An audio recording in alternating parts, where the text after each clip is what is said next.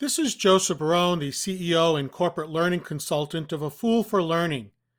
And our podcast title for today is How Much Does Your Company Actually Spend on Learning? When most organizations are asked this question, the usual answer is based on invoices they have paid for the conference or workshops attended. However, the learning cost is actually a much larger cost. What about the salary of the staff member in training?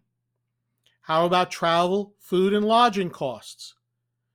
How much production is being lost when that staff member is in training?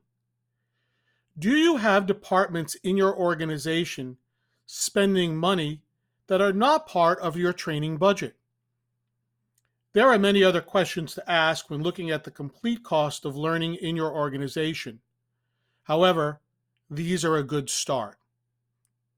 To learn more about A Fool for Learning, or if you wish to contact me to assist you and your organization with an appropriate learning solution to meet your business needs, please visit my website at afoolforlearning.com. This is Joseph Barone, the CEO of A Fool for Learning, signing out.